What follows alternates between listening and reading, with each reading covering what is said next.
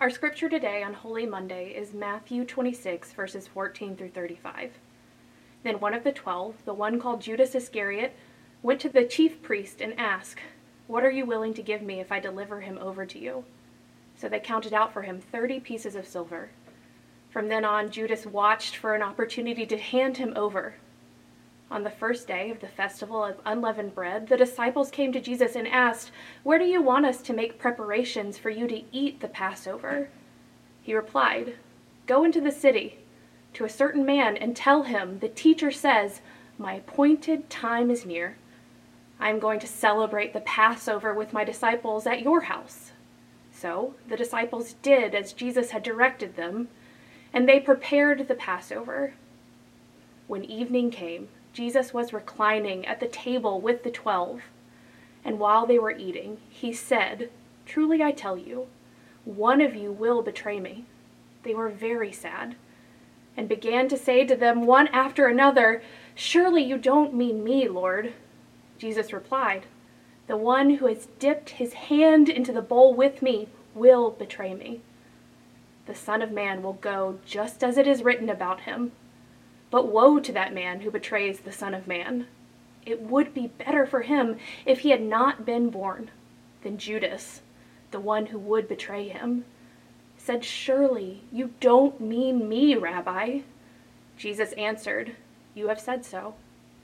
While they were eating, Jesus took bread, and when he had given thanks, he broke it and gave it to his disciples, saying, Take and eat. This is my body. Then he took a cup, and when he had given thanks, he gave it to them, saying, Drink from it, all of you.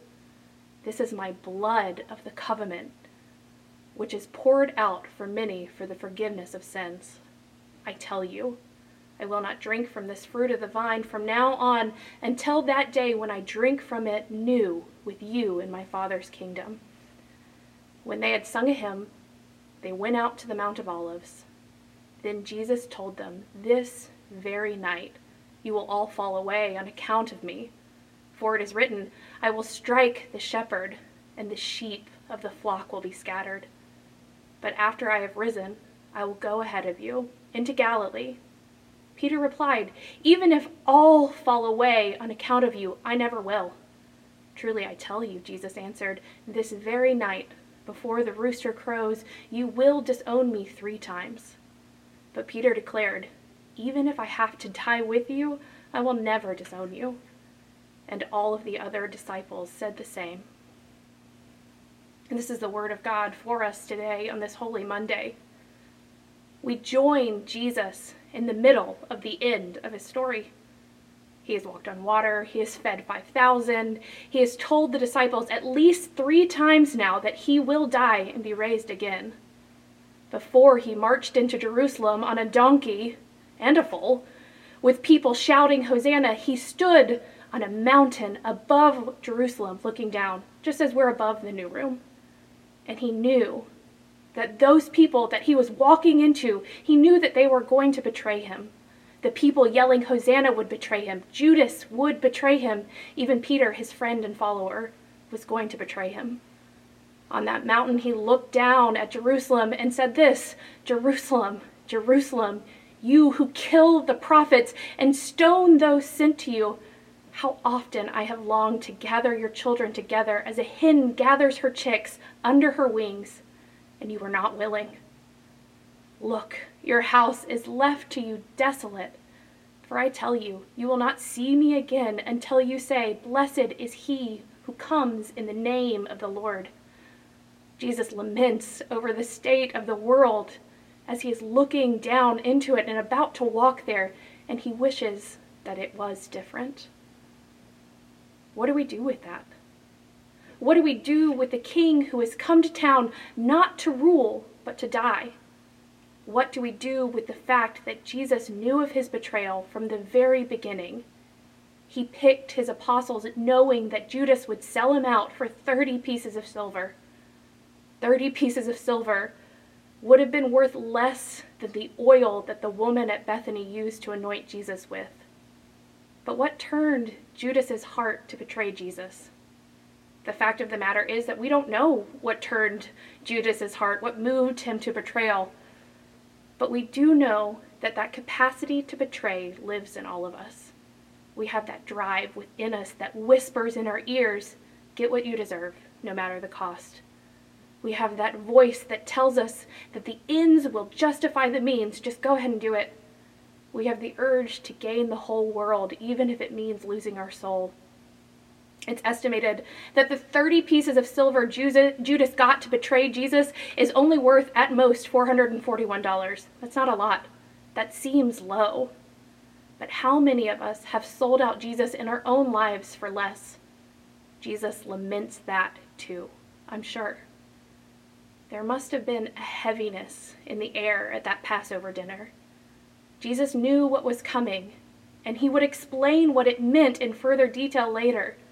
But this would be the last time that he would be with his friends before he suffered. How do you communicate all that is coming in that room of people who love you? Judas has already betrayed Jesus, and I would bet that Judas had this nervous stomach that wouldn't let him eat much.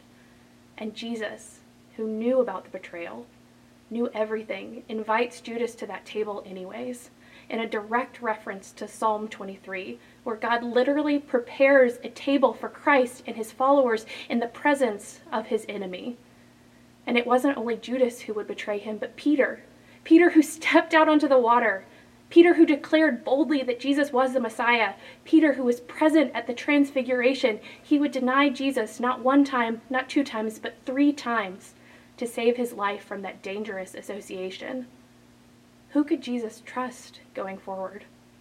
It is undeniable that as Jesus sat at that table, he had some anger in his heart toward Judas and even towards Peter, but Jesus' anger did not impact his actions. Jesus had to have come to that table with the knowledge that he was already betrayed and the understanding that he taught his followers to forgive not seven times, not 70 times, but 70 multiplied by seven times. We all sit at complicated tables, tables where we lament and say, I just don't know what went wrong here, tables where we fear betrayal coming, and tables where we know that betrayal has already happened. But here's the thing I want to res- remind myself and remind you. Those tables are filled with people who we have the chance to love and forgive. Maybe love from afar or forgive from afar, but forgiveness from afar matters too. What complicated and crowded tables do you sit at? How can you work on softening your heart to forgive as Jesus teaches? How can you not let your anger push you into sin? And where can you lament the pain caused but still love the people at your table? Think about that while Brian leads us to reflect on our own crowded and sometimes complicated tables. You can hold my hand when you need to let go. I can be your mountain when you're feeling valley low. I can be a street light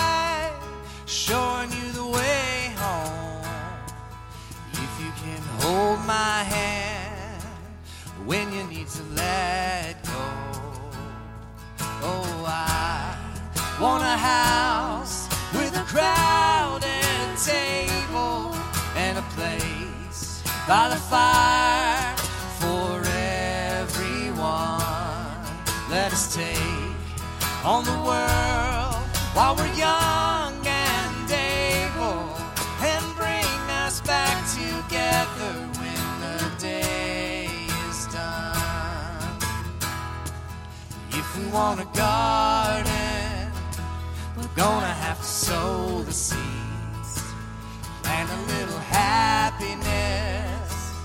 let the roots run deep. If it's love that we give, then it's love that we reap.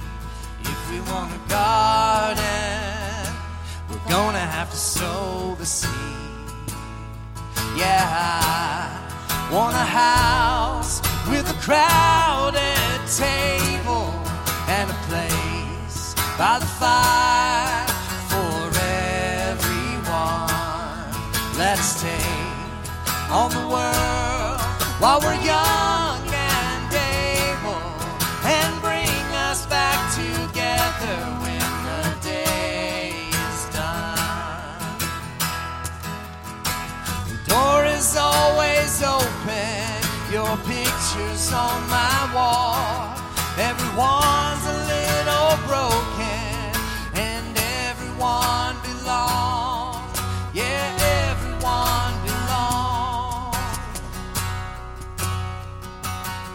Yeah, I want a house with a crowded table and a place by the fire for everyone.